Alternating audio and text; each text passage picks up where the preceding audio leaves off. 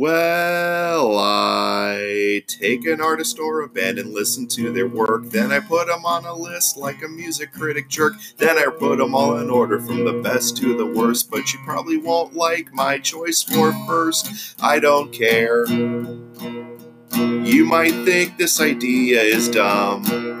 You're wrong. It's actually random.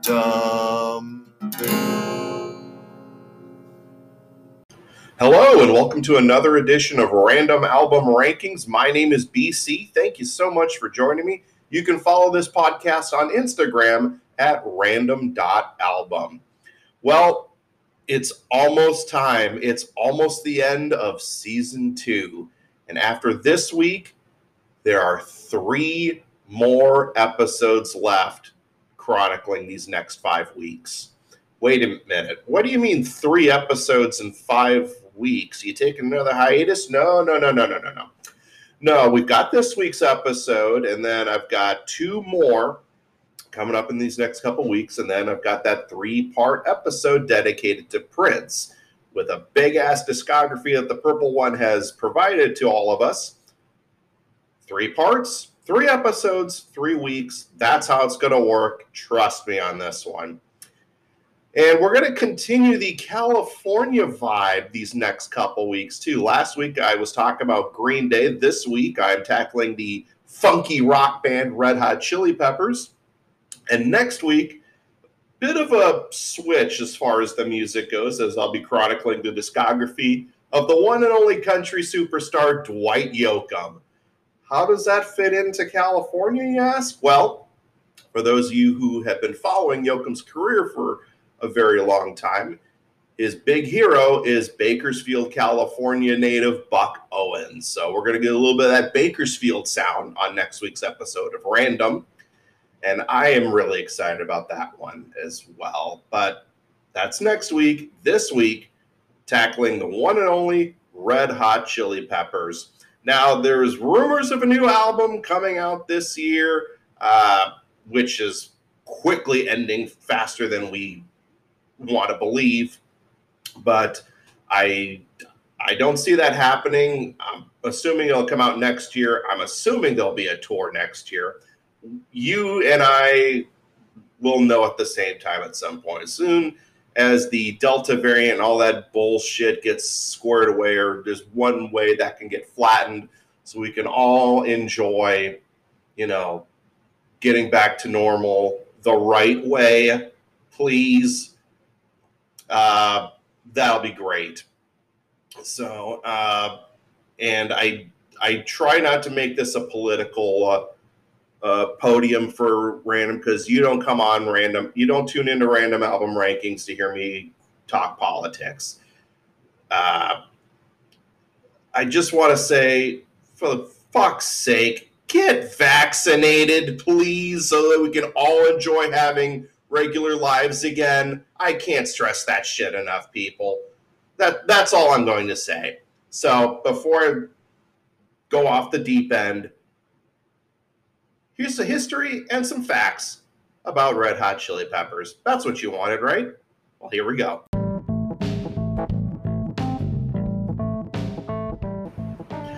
You know, if you could just tackle the history of the Red Hot Chili Peppers in five minutes, it would be very difficult. But you know something? I'm going to give it my best shot, folks. the Red Hot Chili Peppers are an American rock band formed in Los Angeles in 1983. Their music incorporates elements of alternative rock, funk, punk rock, and psychedelic rock. The band currently consists of vocalist Anthony Kiedis, bassist Flea, drummer Chad Smith, and guitarist John Frusciante. With over 80 million records sold worldwide, the Red Hot Chili Peppers are one of the best selling bands of all time. They are also the most successful band in the history of alternative rock, with the records for most number one singles, 13, most cumulative weeks at number one, a whopping 85, and most top 10 singles, with a total of 25 on the Billboard Alternative Songs chart. They have won six Grammys and in 2012 were inducted into the Rock and Roll Hall of Fame. The Red Hot Chili Peppers were formed in Los Angeles by Kiedis, Flea, guitarist Hillel Slovak, and drummer Jack Irons. Because of commitments to other bands, Slovak and Irons did not play on the band's 1984 self titled debut album, which instead featured guitarist Jack Sherman and drummer Cliff Martinez. Slovak would rejoin for their second album, Freaky Styley, and Irons would show up for the Uplift Mofo party plan. Slovak tragically died of a drug overdose on June 25, 1988. Devastated, Jack Irons left the band. With new recruits Frusciante and Smith, the Red Hot Chili Peppers recorded Mother's Milk in 1989 and their first major commercial success, Blood Sugar Sex Magik. Frusciante was uncomfortable with their newfound popularity and left abruptly on tour in 1992. He was replaced by a number of short term guitarists before culminating in the addition of Dave Navarro of Jane's Addiction fame, who appeared on the group's sixth album, One Hot Minute. Although successful, the album failed to match the critical or popular acclaim of its predecessor. Frusciante and Kiedis struggled with drug addiction throughout the 1990s. In 1998, following Navarro's departure, Frusciante rejoined the band and released their seventh album, Californication, in 1999. The album became the big, their, the band's biggest commercial success with 16 million copies sold worldwide, following in 2002 with By the Way and Stadium Arcadium in 2006, which were also successful. Frusciante left the band again in 2009 to focus on his solo career. He was replaced by Josh Klinghoffer, who appeared on I'm With You in 2011 and The Getaway in 2016. In February 2019, the Chili Peppers began a month long tour featuring their first headlining shows in Australia in 12 years, including their first show in Tasmania, which was briefly halted due to a power outage. Klinghoffer around this time would release his debut solo album To Be One With You on November 22, 2019, featuring Flea and former Chili Peppers drummer Jack Irons. On November 2nd, 2019, the Chili Peppers performed at a charity event at the Silver Lake Conservatory of Music in Los Angeles. This would be their final show with Klinghoffer, who on December 15, 2019, announced that Klinghoffer was splitting with the band and Frusciante would rejoin the band soon after. Klinghoffer has said there is no animosity, saying, quote, It's absolutely John's place to be in the band. I'm happy that he's back with them.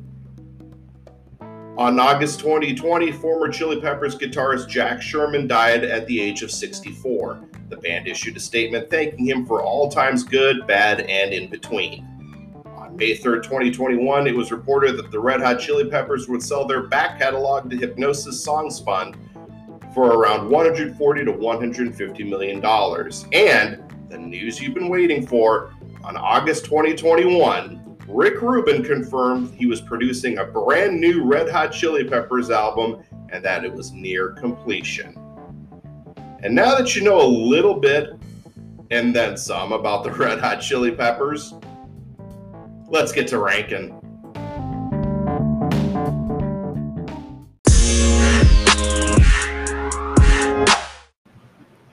To do the little spiel before I officially start the ranking, but here goes no live albums, no greatest hits, no EPs, no box sets, no DVDs, none of that is going to be on this list. Only the studio albums of their entire career. Got it? Good. You know, I've always said that when your first album is your worst album, you're doing something right. But that's only if you've had a long, illustrious career. The same can't be said about acts like the Shaggs or Kevin Federline. And that's pretty much all I can think of right now. It's their only album and it's their worst album. So there you go. However, with 11 albums, to say that their first album is their worst, that's not really an insult. So, kicking off my list at number 11 from 1984, the self titled debut album from the Red Hot Chili Peppers. This album was produced by Andy Gill, who's the guitarist for Gang of Four. And from what I've read in Anthony Kiedis' Scar Tissue autobiography, if you've never read it, I highly suggest you give that a read. It is very, in depth, and it is one of the most harrowing experiences and reads about heroin addiction. Now, thankfully, I've never touched the stuff. And after reading this book, I don't plan on it. And if you're listening, you shouldn't either. But that goes without saying. But uh, anyway, I'm digressing, getting somewhat off topic. But in Scar Tissue, Kiedis described Andy Gill as kind of an asshole. And I agree with that. I mean, come on, Gang of Four, one of the most influential punk bands of all time, and you can't put your classic albums on streaming services. Yeah, you're an asshole, and you deserve to have flea shitting in your pizza box at one time. That's in the book. Read it if you don't believe me. So, anyway, and should be noted, produced by Andy Gill of Gang of Four. This is, as I mentioned in the history, the self titled debut is the only Peppers album that features the late Jack Sherman on guitar because Hillel Slovak was busy with another band. And Jack Irons, of course, was not on until the third album. So Cliff Martinez was playing drums. Now, saying their first album is their worst album, is it really a bad album? Ah, it's by no means a masterpiece, let me tell you. And you know, listening to the album, thankfully, the band has gotten better over the years. We should all be fortunate for that.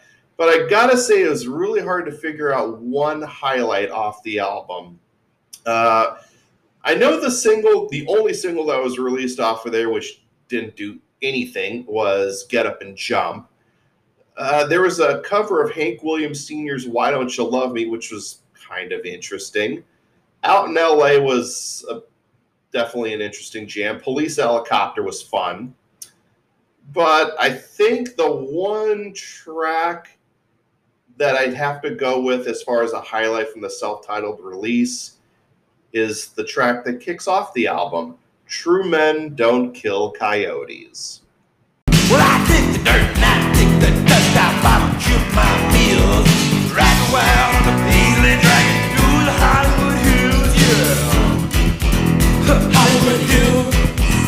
Much like Get Up and Jump, there was a video for True Men Don't Kill Coyotes, but it was neither here nor there. It ran late at night, I'm sure, but nobody knew about it. And this album also didn't even chart the Billboard 200. In fact, it peaked at number 201, meaning it was in the bubbled under charts for like two months before fading into oblivion. And honestly, this album oof, yeah, I wish this album had faded into oblivion. There's there's really nothing special about this album. It was just basically a band of misfits getting together and playing like they don't give a shit, which is fine. They have gotten better, but at least they give a shit now playing like they don't give a shit. You know what I'm saying? Confused? So am I. Uh, I don't really have much else to say about this album. So let's just jump right into the top 10. Boy, that was quick. I'm kidding. Uh, coming in at number 10 is the most recent release from the Chili Peppers, The Getaway from 2016. I gotta give, first off, the album cover is so bizarre. Got a little girl walking on the sidewalk with a raccoon and a bear, and there's a bird on one of the posts, and graffiti on the doors. It's definitely an interesting al- album cover per se, and uh, the packaging. Actually, it's it's not even a picture; it's a painting by uh, Kevin Peterson, who had said, "quote The Red Hot Chili Peppers wanted to use one of my paintings, Coalition Two, for the cover for their upcoming album." I told him that's cool, but don't hound me for autographs. I would think the Chili Peppers were men of their words. I don't know. Uh, and Anthony Kiedis was stoked about the album cover too. It really is a damn good album cover. Saying, uh, "quote Normally we get a little more highbrow artsy, and this just felt extremely warm and human, even though it's animals. It felt human, and it's also us. Chad is the bear, Josh is the girl, Flea is the raccoon, and me is the funny little raven out front. yeah, uh, I can definitely. Uh, Josh is the girl. Boy, no wonder he left the band. I don't know if that's the reason, but uh, just go with it. Uh, speaking of Josh, this would be the final album to feature Josh Klinghoffer on guitarist. Now, am I putting down Josh Klinghoffer's work as the Chili Pepper? Absolutely not. The kid is super talented. And even though Getaway and I'm With You aren't necessarily my go-tos for Chili Peppers, they're both they're both stellar albums, and Klinghoffer's guitar work is pretty damn good. I I do say underrated of the guitarists that have been in the band. I will go that far. Uh, as far as picking out a highlight from the album, uh, I could take the easy way out and go with Dark Necessities, mainly because my lovely wife and producer JC is a little biased because the video is directed by one of her idols, Olivia Wilde. But and great video, great song. Uh, Goodbye Angels was another possibility. Go Robot was another one. Dreams Dreams of a Samurai was dumb but interesting. But I think my personal pick off of the getaway that begs to be listened to was the one that included Elton John and Bernie Taupin on songwriting credit. In fact, there was an interpolation of Benny and the Jets on this one. The song I'm talking about, Sick Love. Stick and move, you're living in a quick world. Got a heavy life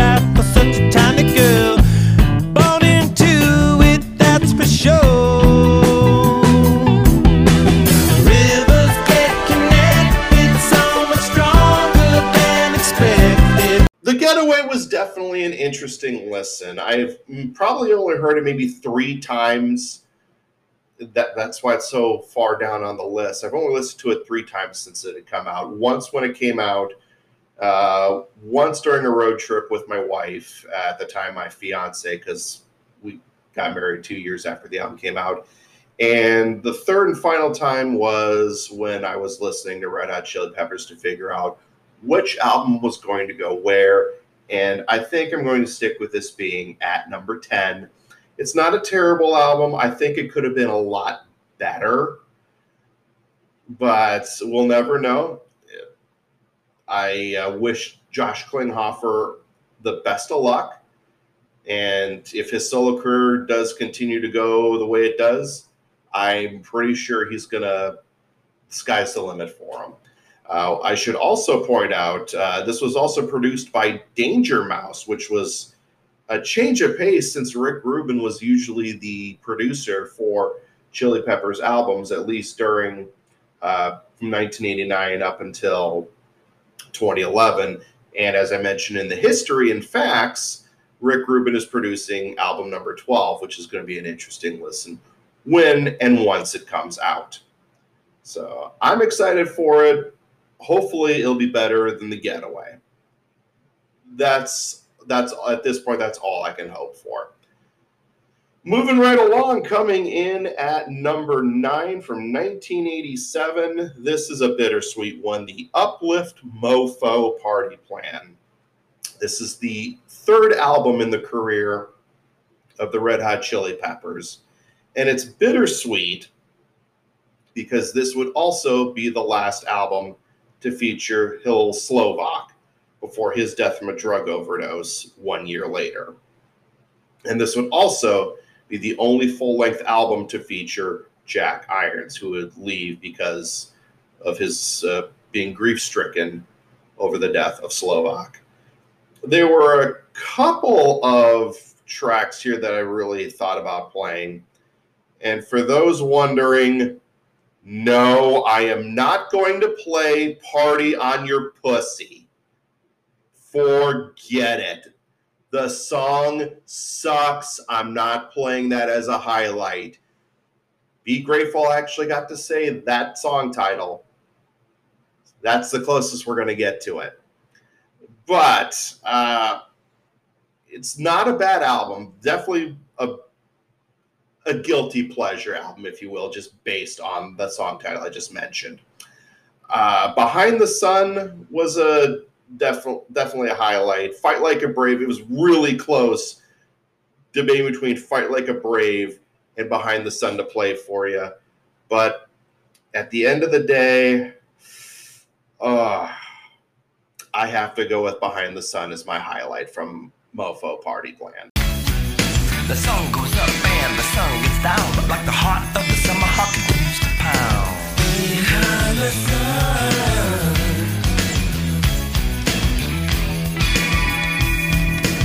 The song I could have done without, no, not that one.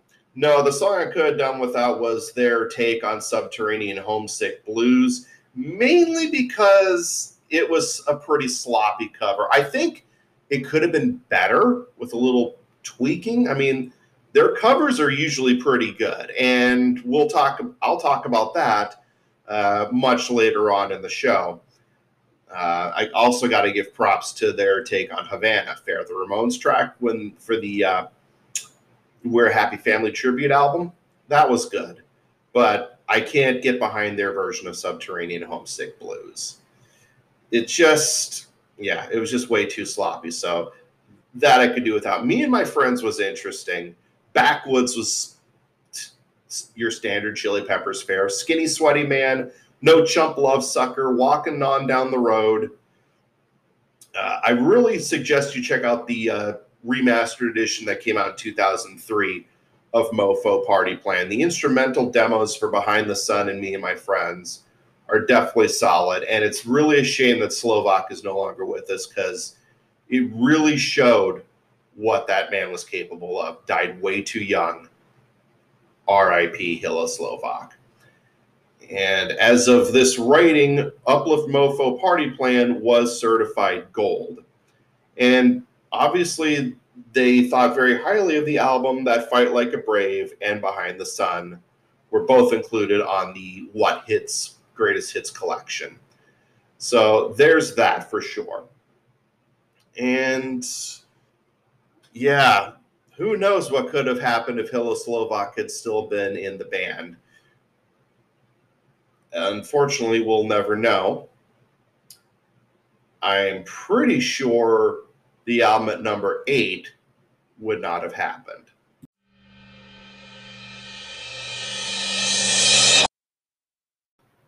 Double albums. They're a huge undertaking. If done properly, they could be defined as a masterpiece, like the White Album from the Beatles or Exile on Main Street by the Rolling Stones. And to a point, Embryonic by the Flaming Lips, and Transistor by 311, to name a few. And of course, let's not forget the uh, double and triple albums from The Clash, London Calling and Sandinista, respectively. So, once in a while, somebody makes the bold effort, an artist makes a bold effort to put out a double album. And by the time of the release of Stadium Arcadium, which was the ninth album of their career, the Chili Peppers decided, hey, it's time to do a double album. Now, I get it. I really enjoyed the first single, Dani California, despite it being played to death on the radio and every hour on the hour on VH1 and MTV. It takes a lot to put out a double album where half the album isn't filler. And that is the problem I have with Stadium Arcadium. Out of a two hour and three minute album split between two discs, half of it is filler. And for that reason, I have Stadium Arcadium from 2006 at number eight. I honest to God believe if this had just been a single disc, I probably would have ranked it higher. But unfortunately, in this case, I do think it is a disappointment. And it really, really had potential to be a damn good double album. It could have been talked about much like the White Album, much like Blonde on Blonde, much like London Calling, and all the albums I just talked about that have been successful double albums. But this time around, I, can't really say the same about Stadium Arcadium. Uh, this would wind up being the final album to feature John Frusciante before he would leave the band in 2009 and return a decade later. It's really hard to pick a couple of good highlights, a couple of highlights from Stadium Arcadium. I could take the easy way out and play Dani California, but I'm not going to do that. Uh, one thing I am going, one song I am going to play off of the Jupiter disc, and there was quite a few to choose from. Uh, Dani California, Charlie is an underrated deep cut. Hump de Bump was goofy fun. Uh, Wet Sand was interesting, but I kind of had to go with what I can honest to God say is one of my all-time favorite Red Hot Chili Pepper tunes, Snow, Heya, which is the second track off of the first disc. And oddly enough, it became the theme song that year for WrestleMania. Hey, yo, listen what I say, I'm not sure where they got the lyrics to the where Vince McMahon got the lyrics to this out of promoting a wrestling event, but it must have worked. It was definitely a popular theme song, despite getting a few uh, odd looks, including me. And I love the song, but neither here nor there. Uh, really a, a good track. Also went to number one, just like that Dani California did. And it's kind of sort of cheating because with the past albums that I had been talking about, I only played one track each. But because this is a double album, I figured I'd give you a, a little freebie and play my favorite track from the Mars album. In this case, I kind of went with Tell Me Baby. I'll take you to the. You see these lights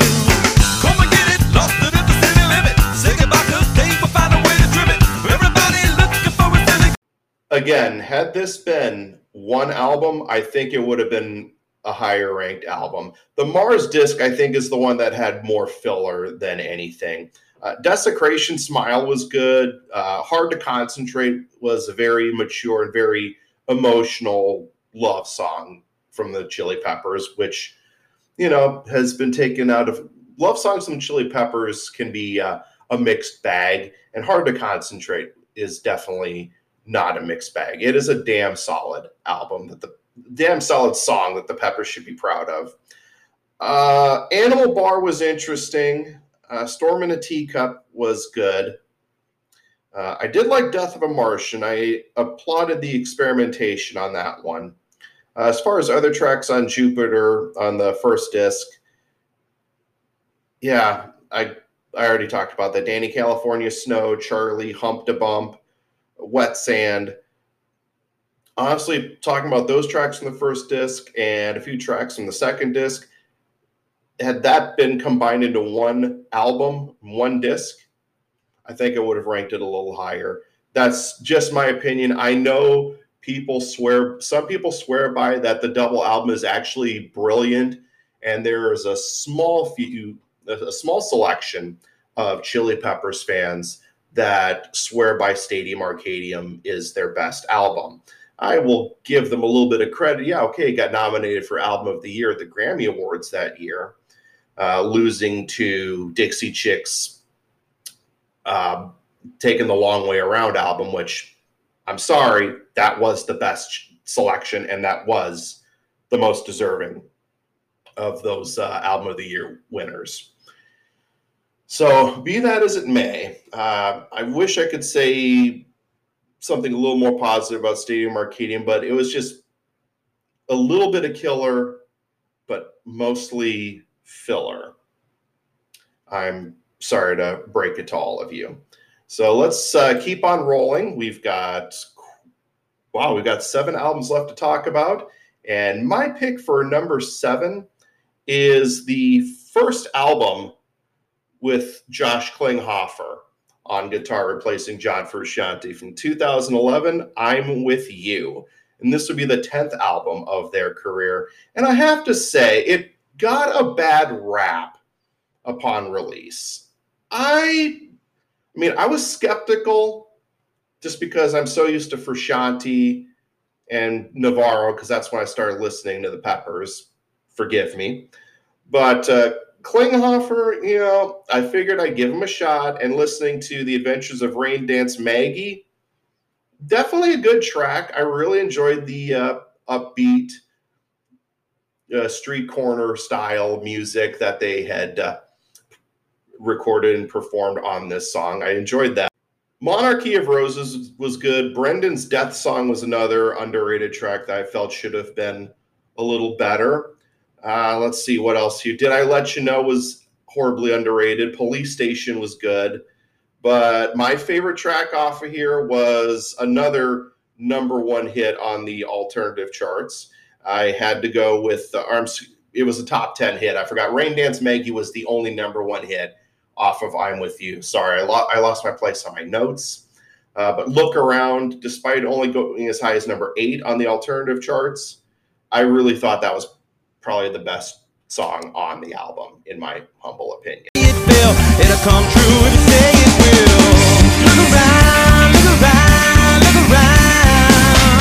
All around, all around, all around. Much like what I described Klinghoffer when talking about the getaway earlier, um, I really think he's a very uh, talented musician.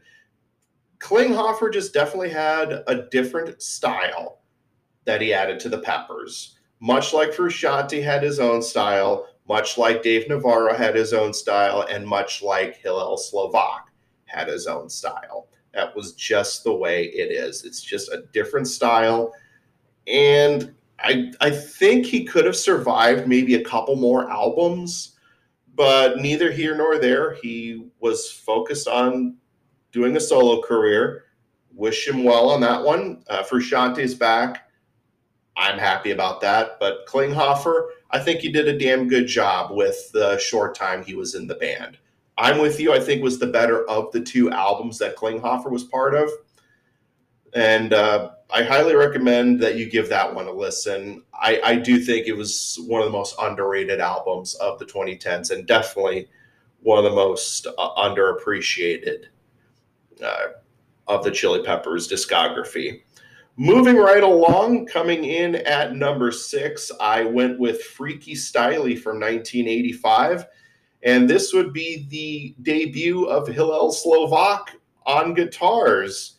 And this would also wind up being the final album to feature Cliff Martinez on drums. Less than 40 minutes long. It is definitely funky as funky can get. And why wouldn't it? Their producer, George Clinton of Parliament and Funkadelic fame, Maggot Brain, Mothership Connection, those albums are fucking fantastic. Shame on you if you've never listened to those. I highly suggest you do once this episode is over. Uh, there were only a couple of singles released off of the album, and uh, again, difficult to choose. I they had an interesting version of Dr. Seuss's Yertle the Turtle, the popular kids book. Turned that one into a song. That was interesting. Uh, Jungle Man, the opening track, was another solid one. But I think my personal favorite was their take on the Meter song Africa, which they uh, reworked and added their own lyrics to and called it Hollywood. Where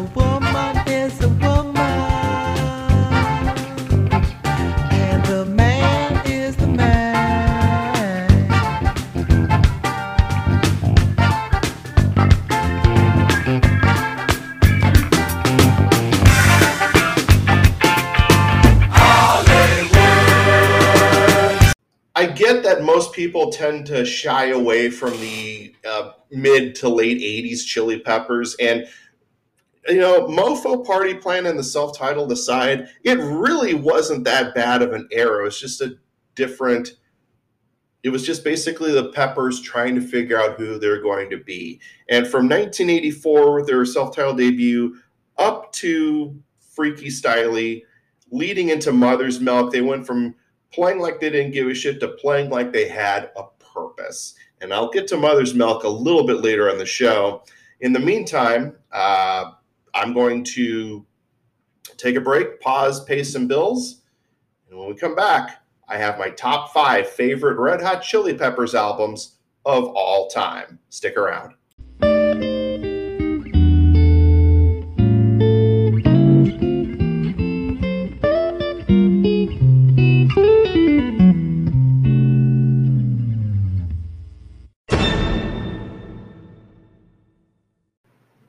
Welcome back to Randumb Album Rankings. And you know, this is the kind of episode I really wish I had the time to do a random bonus episode for this because this is where I've really got to decide what songs to choose from from each album, which I I do anyway. But I really would have loved to have done a top 10 favorite Red Hot Chili Peppers songs episode, but maybe I'll do that at some point. Uh, not this season, obviously, but sometime next year. Knock on wood. Uh, and the reason I am talking about this now is we are now in the top five, and my pick for number five from 2002 is the eighth album of their career. By the way, I really thought this deserved a lot more love uh, from the fans at the time. It has since grown to be considered by many to be one of their best albums, if not the best. And man, oh man, this is a very good album. I can honestly say this was probably the Chili Peppers at their most melodic. And the lyrical content, there was more personal uh, reflections from Kiedis at this point, and the singles that were released off of it were stellar. The title track for sure, uh, the the Zephyr song, which got played on adult contemporary and hot adult contemporary radio. Uh, universally speaking, was underrated for sure, and I did like the uh, country sound of cabron. For those of you who don't know what that means, cabron is Spanish for um, asshole. Or no, uh, it's actually jerk. Pendejo is asshole. The things you learn uh, when you're when you speak Spanish. but uh, picking and choo- picking and choosing which tracks to play off of, by the way, just to really give you a good example of what to expect from this album was really hard. But with the exception of one song, I can honestly say, without hesitation, uh, my second favorite Chili Pepper song of all time is on the By the Way album, and I am talking about Dosed. It only got as high as number 13. It's a five and a half minute track, but it is such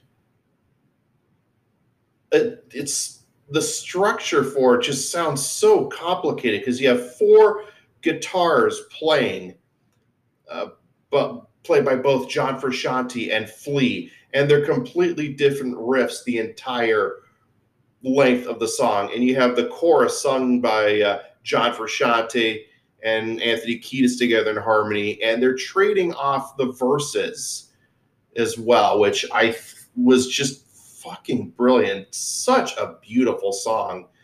Uh, I'll tell you, when I was living up north, driving along a stretch of highway or open road in the freezing cold, and that song is playing, there's something about it that just kind of warms your soul. And just you know you forget for like for at least five minutes you forget all the bullshit that's going on around you. It's just such a beautiful track from start to finish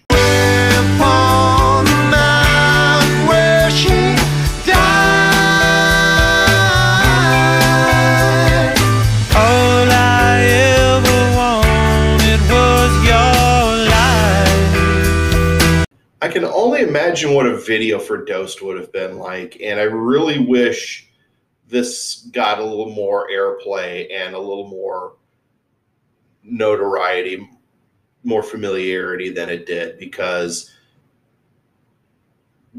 Dosed is just I, I honestly think it, is one of the Chili Peppers' best songs, and it's one of my all-time favorite tracks. Uh, the other one I'd have to go with, I really just dig the funkiness. Frusciante's guitar on point. Chad on drums is stellar. And uh, the song I'm talking about is the one that people really lean towards as their best, the fa- the best song on the album. Can't stop addicted to the shindig. Chop top, it says I'm gonna win big. Choose not a life of imitation. Distant us into the. I gotta say, I really enjoyed the video for Can't Stop. If you've never seen it, uh, go on YouTube and check it out. It is really, really a trip and a half. It was a number one hit on the modern rock charts, lasting lasting about three weeks. And it basically looks like they're in a museum and abstract paintings, sculptures, and the Chili Peppers are all part of that. They're all part of the artwork. It's just definitely a trip and a half and a fun video. The album itself is fantastic. I can't stress that enough. It was really hard to pick songs off the album to play for you off this album. And it was really uh, hard to put this no higher than five, but especially with this the album I have coming up at number four. This one really polarized a lot of people. I think the main reason people hated the album I have at number four so much is because people seem to associate Dave Navarro with nastiness and just sleaziness and everything. And yeah, but he was the guitarist in Jane's Addiction. And they're one of the best bands of all time. And I thought Dave Navarro really put some fucking edge on the album I have at number four. I am talking about One Hot Minute. You either really loved the album or you really hated the album. And unfortunately, a lot of people hated that album. And I, I, I get it. After Blood Sugar Sex Magik, John Frusciante is just a genius on the guitar. But if you really pay close attention, just listening to One Hot Minute, it really is a great listen. It's it's not, I mean, it's not a happy listen throughout the album. Let's get that out of the way. Especially with the lyrical content, the psychedelic trip, it's basically what it feels like to be on heroin performed in a uh, hour long album and just it is a, it's a frustrating listen but it is definitely worth it in the long run. It did sell 2 million copies which compared to blood sugar sex magik selling much more than that.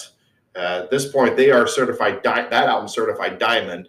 That was considered a disappointment. How the fuck can you consider an album with an opening track like Warped to be a disappointment?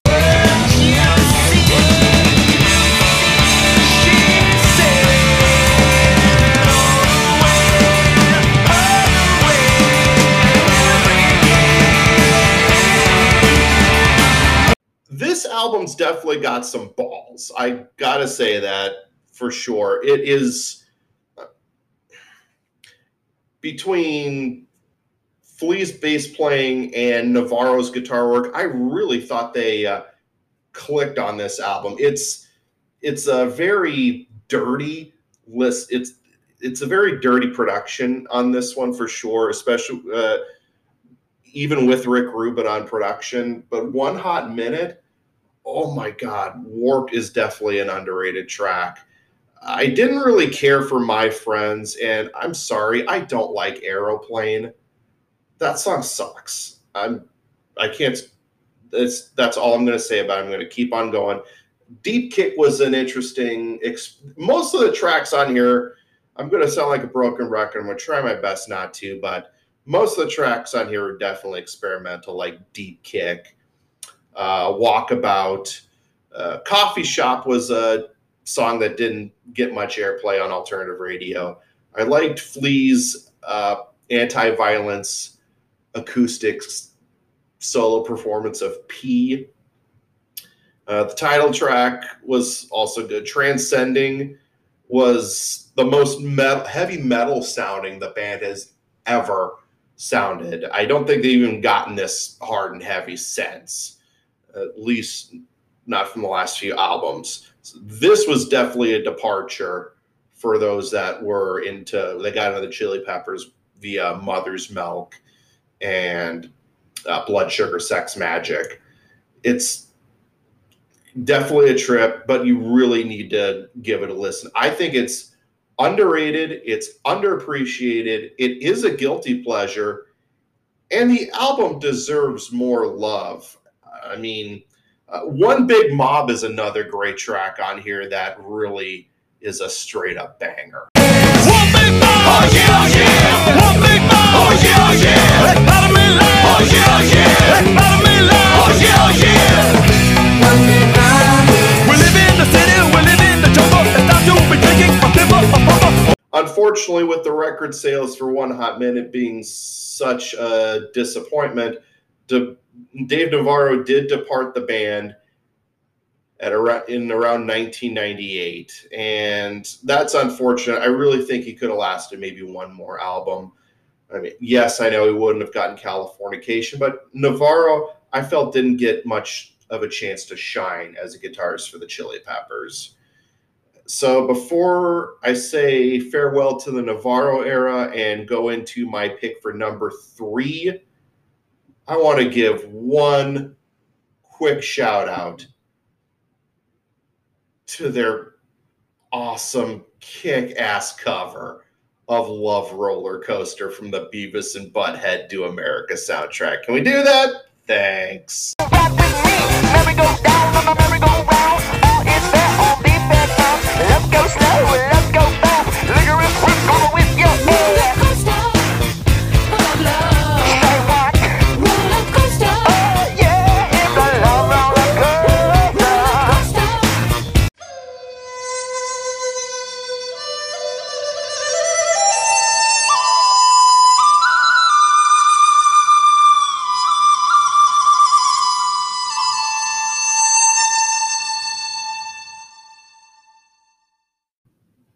Before I announce my top three, I completely spaced out another book written by a chili pepper. I gotta recommend Acid is for the Children by Michael Balzary, better known as their bassist Flea.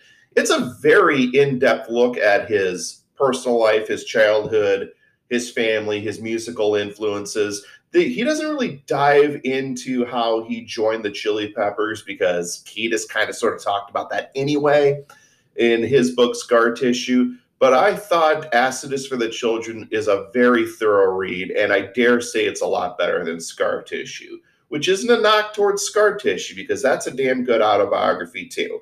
But Acid for the Children, I really thought was a pretty good read. And I recommend if you've never read any of these books, yet you're a Red Hot Chili Peppers fan, what the hell? Get on that. So I got you two book recommendations on this week's episode. You're welcome. Now, with that said, it's time to announce my top three. Coming in at number three was an album that wound up being a turning point for the Red Hot Chili Peppers. By this time, Hillel Slovak had passed away, Jack Irons had left the band, and enter John Frusciante and Chad Smith on guitars and drums, respectively. And it was Frusciante's influence that, well, had a bit of a change in rhythm and sound for the Red Hot Chili Peppers. Also, Michael Beinhorn will return as producer, and there'll be a little more heavy metal riffs and a controversial use of overdubbing in this one. I'm talking about the album from 1989, Mother's Milk. Now, this got mixed reviews despite being a much better seller than their previous albums at that point. This got mixed reviews upon release, mainly because of the overdubbing. But as the years had gone by, it really turned out to be one of their best albums. I dare say it is in my top three. It really is a good album. Uh, I hesitated listening to it for a number of years just because I don't know. I was so used to blood sugar, Californication by that point. Uh, but a friend of mine had suggested Mother's Milk was his favorite Chili Peppers album. That and One Hot Minute, which I got to give him props for. One Hot Minute is an underrated album. But I already talked about that, and I already said that about One Hot Minute. Mother's Milk really deserves your attention as well. And this album was dedicated to the memory of Hillel Slovak, who is de- gone but not forgotten. Who knows what could have happened with that band had Slovak still been the band? We'll never know. But with Frusciante and Chad joining the band, this was pretty much the beginning of the kick in the ass this band needed. And it really starts off strong, too. First, you have Good Time Boys, which samples uh, bands like Fishbone and X. And good five minute funky jam really sets the mood. And then you get into the song that the album is famous for. I mentioned that they usually do a good job with covers. I put down their version of Subterranean Homesick Blues. But there are a couple of good covers on here, and the one that they are most well known for on here, as far as their covers are concerned, is Stevie Wonder's epic Higher Ground.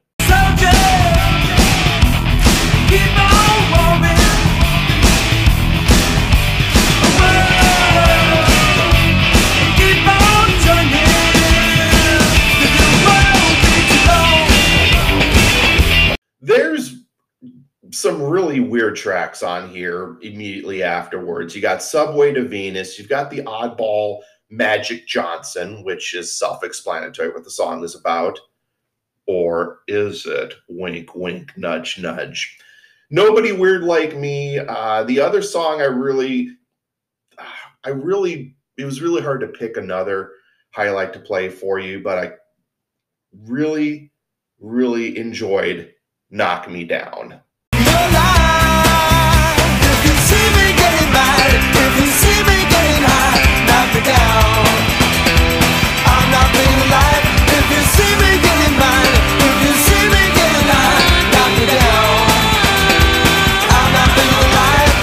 Taste the Pain, Stone Cold Bush, Fire, which is a Jimi Hendrix cover, and not a bad take on it, if I do say so myself. I mean, there's a sloppiness, but at the same time, for the Chili Peppers, this song works. But between that and Higher Ground, I still say Higher Ground is the better of the two covers on this album. And gotta talk about Pretty Little Ditty.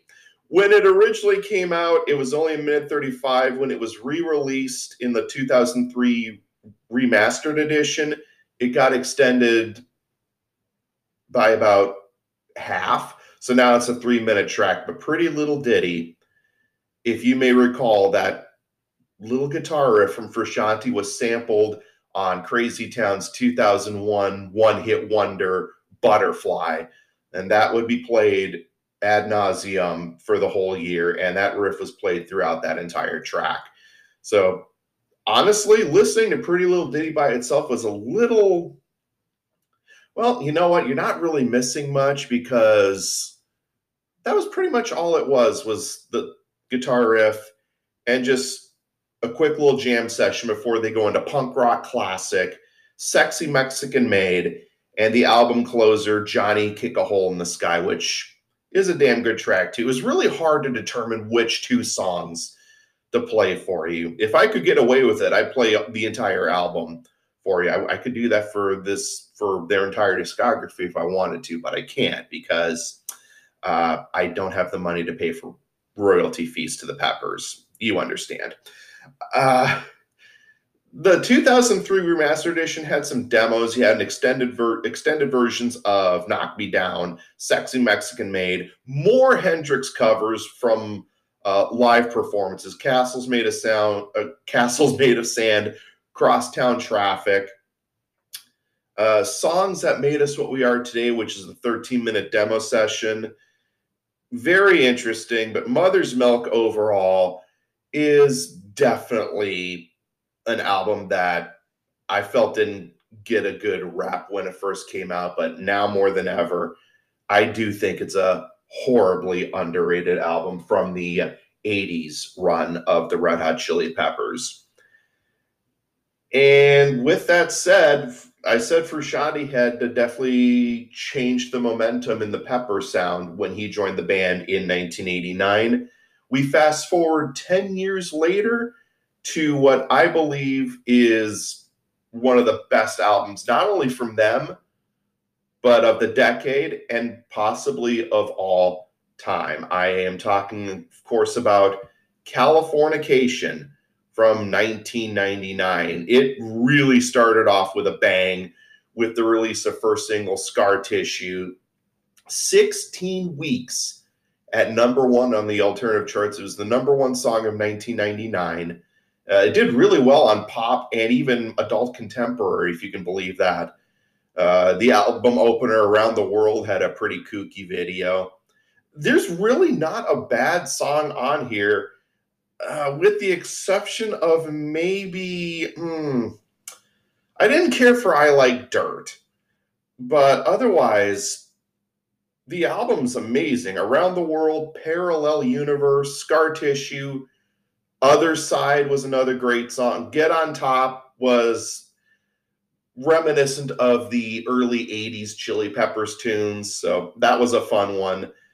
Uh, one highlight, I have to say, and I blame it on the music video, one highlight off of here is the title track of Californication.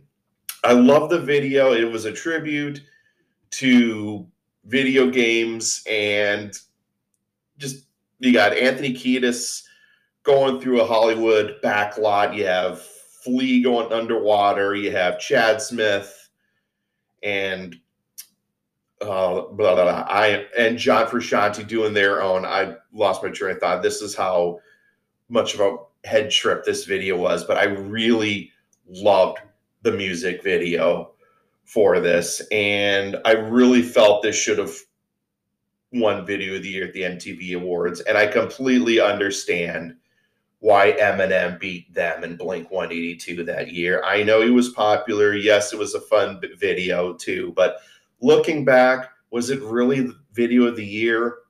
No, that would be Californication without a doubt.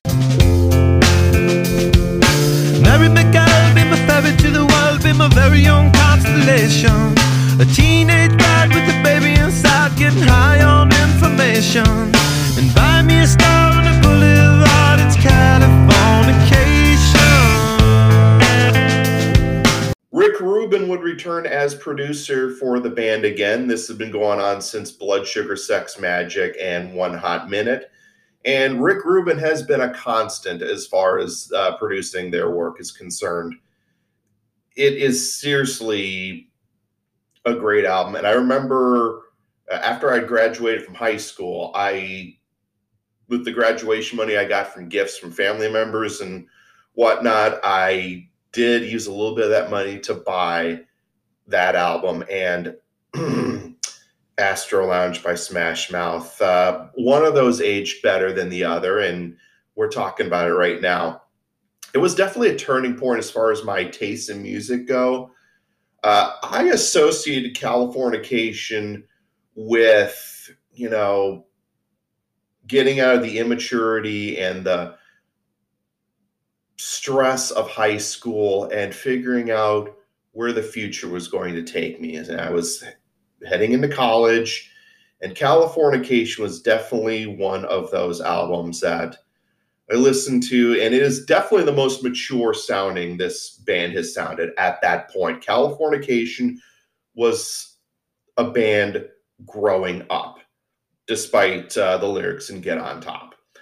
But uh, easily, Porcelain is a good one. Emit Remmus, I like Dirt. Again, I'm not a big fan of that one. This Velvet Glove, Right on Time was a quick little ditty. And I have to say, I really love the album closer. Not many people, I don't think many people put this in their favorite Red Hot Chili Peppers songs list. But I loved the mellowness of Road Trippin'. So much has come before those battle lost and won. This life is shining more forever in the sun. Now let us check our heads and let us check the surf. It is an amazing album from start to finish. And I have to say, I love, love the album cover on here. If, uh, I mean, it's kind of hard to explain it with when you're just listening to a podcast, but if you've ever seen the album cover, you have what looks like the water in the pool representing the sky. And in the pool, you have red sky and clouds, which shows the darkness in this album as well. By this point, I mean, the themes on here were death, suicide, as was the case of Other Side and Parallel Universe. Uh, California, no shit, Sherlock was a big theme. Uh, drugs, sobriety, travel, globalization. Just an incredible album. And it's a very m- more melodic compared to the previous albums, especially more melodic than Blood Sugar and One Hot Minute. And I cannot, I mean, I do listen to Californication quite a bit more. And I almost wanted to put this as my number one album because I did find myself listening to this album and enjoying this album a lot more than the album I have at number one. So, why is Californication at number two, despite the fact that I'm praising this and liking this a lot more than my pick for number one? Because my pick for number one, it may sound like a cop out, and I try my best not to always go with the popular one as the best one. I try my best not to always go with the bestseller as their best one. But when you get right down to it, my pick for the album at number one, it may be the most popular, it may be the best seller. But let's be honest, it's the album that everybody uh, first listened to when they got into it, into this band. And it really is a damn good album. So, with that said, here's my pick for number one. Cue the music.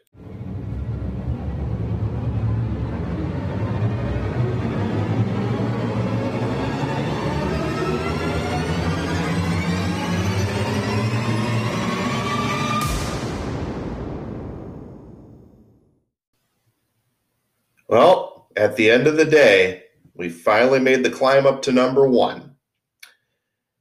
And the album I picked for number one shares the following themes sex, drugs, more sex, a few more drugs, and rock and roll. Released on September 24th, 1991, and produced by Rick Rubin, Blood Sugar Sex Magik, the fifth album from the Red Hot Chili Peppers, is where we have come to the end of the list.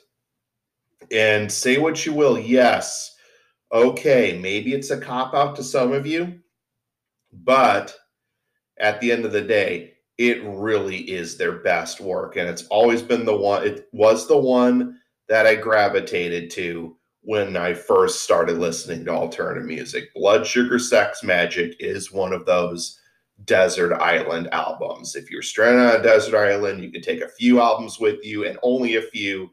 Blood Sugar Sex Magik is definitely one of those albums worthy of a desert island.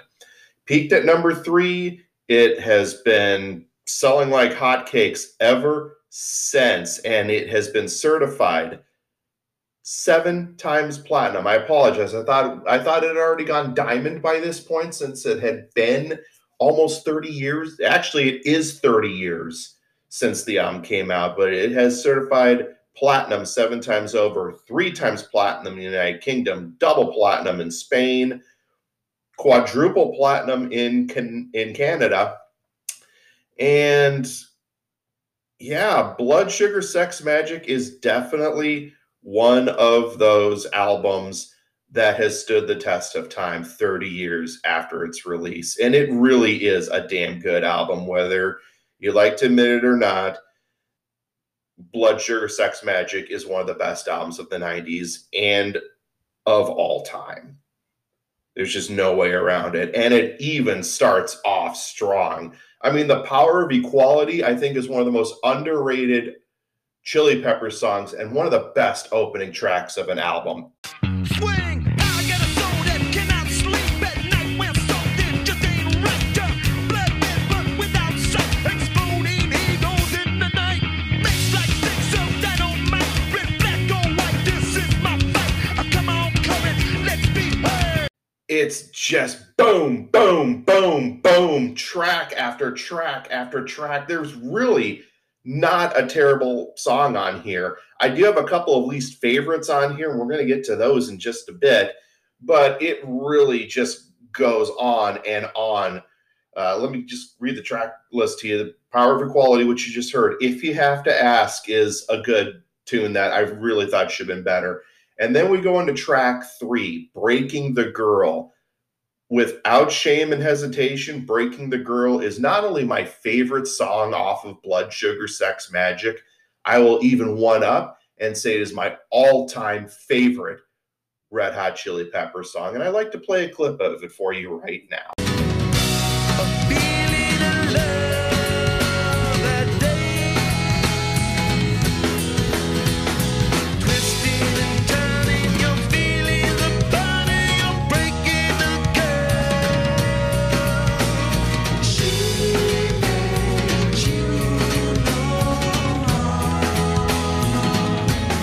Is just a beautiful track from start to finish. You got the acoustic guitar from Frusciante at the beginning, and then you have the and then you have the woodwinds coming in as they lead in the bridge and chorus, and then you have that breakdown with the percussion from from Chad Smith. And it sounds like pots and pans being clanked around, but my God, even that, it's it just sounded gorgeous from beginning to end. I love Breaking the Girl. It is a very good song and makes you think about how you treat your significant other. And yes, I'm not saying treat your wife. I'm talking about significant other. This can appeal to anybody. It could be breaking the what breaking the boy, breaking the girl doesn't matter. It makes you think about how you find yourself treating your significant other or any or family member family member loved one and just learning from it. And breaking the girl is definitely a great song. It is my favorite chili peppers song without hesitation. I will defend this song to the day i die. And if you are up for it i gotta recommend if you can find it on youtube good luck. Uh, but Anna Nalick, who was a one-hit wonder in 2005, 2006 with Breathe 2 AM, she uploaded a cover, a version of her singing Breaking the Girl, and it is just as beautiful as the Chili Peppers version. So we get more melody in this one, which would be better constructed by the time Californication came out, but they were definitely experimenting with more mellower sounds by this point. And then right after Breaking the Girl ends, we get into Funky Monks, which is a five and a half minute funky jam. And then you get into Suck My Kiss, I Could Have Lied, followed by Mellowship, Slinky, and B Major. Those two tracks, I think most people forget about were on that album. They are two of the most underappreciated tracks on Blood Sugar Sex Magik or on any Chili Peppers album for that matter. Uh, the Righteous and the Wicked is another good one. And we're already at the first, we already wrapped up the first half of Blood Sugar Sex Magik. Uh, we go into Give It Away, which I really am not the biggest fan of, mainly because it got played to death on radio and MTV to the point where I just got sick and tired of hearing it. And then we get into the title track, which, honest to God, that song slaps. As far as title tracks go on Chili Peppers albums, Blood Sugar Sex Magik definitely deserves your attention.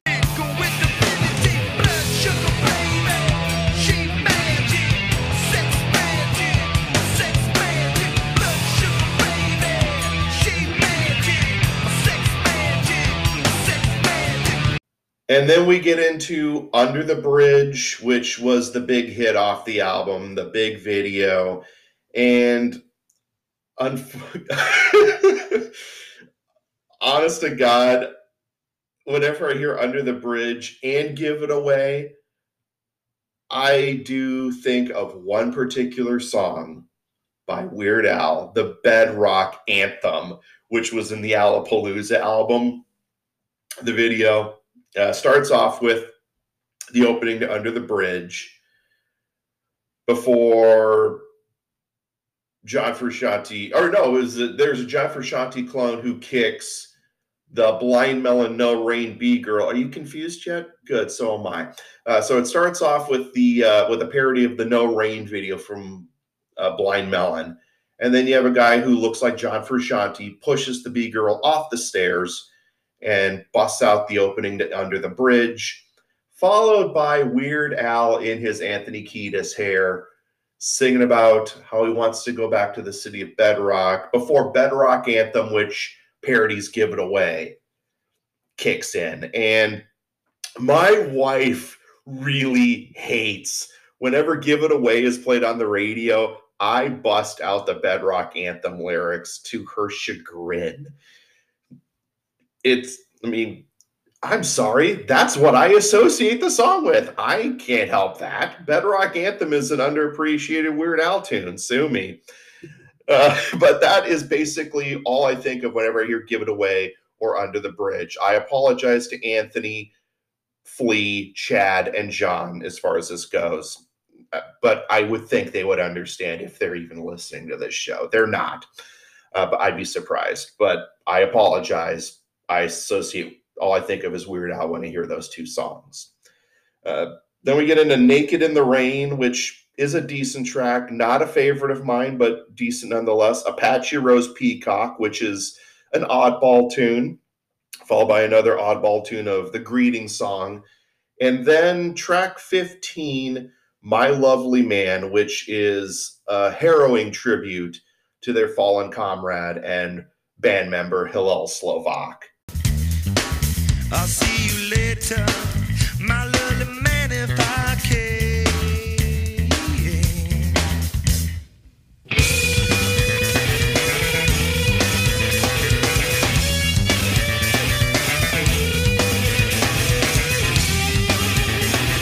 honestly, you would think that would be the end of the album. Oh, no, no, no, no, no. We got two more songs to talk about on here. You've got the eight minute, eight, this eight minute track, Sir Psycho Sexy, which just oozes sex the entire time. He's based, it's basically Anthony Kiedis singing about his dick and sing about fucking a female cop. And let's be honest, if this song had come out this year, Red Hot Chili Peppers would be hung from the rafters. This is not a song they could get away with doing right now. I mean, it was just as controversial 30 years ago as it would be now. And for the sake of the audience, I'm not going to play a clip of it because I think you would get the idea. I assume if you're listening to this episode and you've heard the Blood Sugar Sex Magik album, you are familiar with Sir Psycho Sexy. So you get the idea of what it's about. For those of you, I just gave you a brief example. If you want to hear it, go online and listen to it. That's all I'm going to say. And you would think that'd be the end, but nope. We have the 17th and final track, a one minute ditty of Robert Johnson's They're Red Hot, which sounds nothing like anything on the album. It's just basically a straight up funky blues ditty. And uh, th- they do it justice. I think Robert Johnson would be proud. Uh, if you've ever listened to the bonus tracks on here, again, you can tell Chili Peppers were huge Hendrix fans, and Hendrix was an influence on the band because if you downloaded the album or bought the album off of iTunes, you got a couple of bonus tracks. This wouldn't come out until 20 years after the original release, but Little Miss Lover and Castles Made of Sand, studio versions of it, mind you, which brings the album on iTunes to about 80 minutes. As is, it's a 74 minute album, and it really is a good album. It if you uh, ask me what albums define the 90s, you'd be hard pressed to find anybody that wouldn't put Blood Sugar Sex Magik that high up. It's not my number one favorite album of the 90s, but at the end of the day, it is definitely one of the best albums of the 1990s. And it is the one that I uh, that got me into the band. I mean, say what you will about them. Uh, say what you will about the album. Okay, I get it. It's probably overrated. You're right. I will agree with you on that one. But it really is a good album. It is the one that is most familiar, just as much as Californication is. But Blood Sugar Sex Magik basically was what put the band on the map between Rick Rubin's production and the musical stylings different from previous albums. This is what the Chili Peppers sound was going to be, and this is what it was going forward. I mean, there it, with one hot minute in between Blood Sugar and Californication. That's basically the trifecta of classic Chili Peppers, as far as I'm concerned. The Chili Peppers epitomized the 1990s, along with a couple with several other bands. But the Chili Peppers, you instantly think of the 90s. When you think of the 90s music, Chili Peppers are definitely up there on the list. And I put Blood Sugar Sex Magik up on the list. It is my number one album as far as the Chili Peppers are concerned. It's just a straight up classic from start to finish. Uh, I will always associate the band, this album when I think of the band. It's it is the first album I think of. And with that said, I think it's time we put this episode under the bridge. Oh, shut up.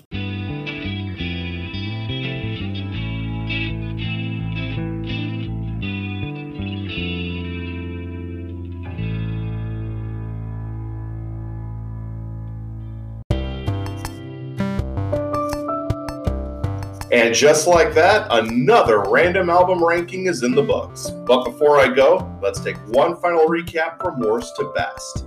Coming in at number 11, I have their self titled debut album from 1984, followed immediately after that by their most recent release, The Getaway, at number 10. At number 9, I have the Uplift Mofo Party Plan, followed by Stadium Arcadium at number 8. I'm With You at number 7. Freaky Styley from 1985 coming in at number 6. And my top 5 are By the Way, One Hot Minute, Mother's Milk, Californication, and my pick for number 1, the 1991 masterpiece Blood Sugar Sex Magik. And that's going to do it for this edition of Randumb Album Rankings. Thank you so much for joining me. Be sure you tune in next week when I tackle the discography of Dwight Yoakam. So, with that said, be sure to follow this podcast on Instagram at randumb.albumb. If you listen to this podcast on Google Cast or iTunes, please leave a review, leave comments. I'll read them. I may even read them right here on the show. And you can also leave messages on the Anchor website at anchor.fm slash random dash album. And I'll play those messages on a future episode as well. And remember, listener support is greatly appreciated. This podcast runs on listener support. So if you're up to it and want to learn more, go to the Random Album website on anchor.fm, click on listener support to learn more. You can donate as little as 99 cents a month, not even a buck. You can even uh, save a little bit of money and pay for that car bill. Maybe. But uh, until then, I'm BC saying the world is your oyster. Get out there, go shuck it. Be sure to tell your friends about this podcast. Goodbye, everybody. You may think this idea is dumb. Well, you're wrong. It's actually random.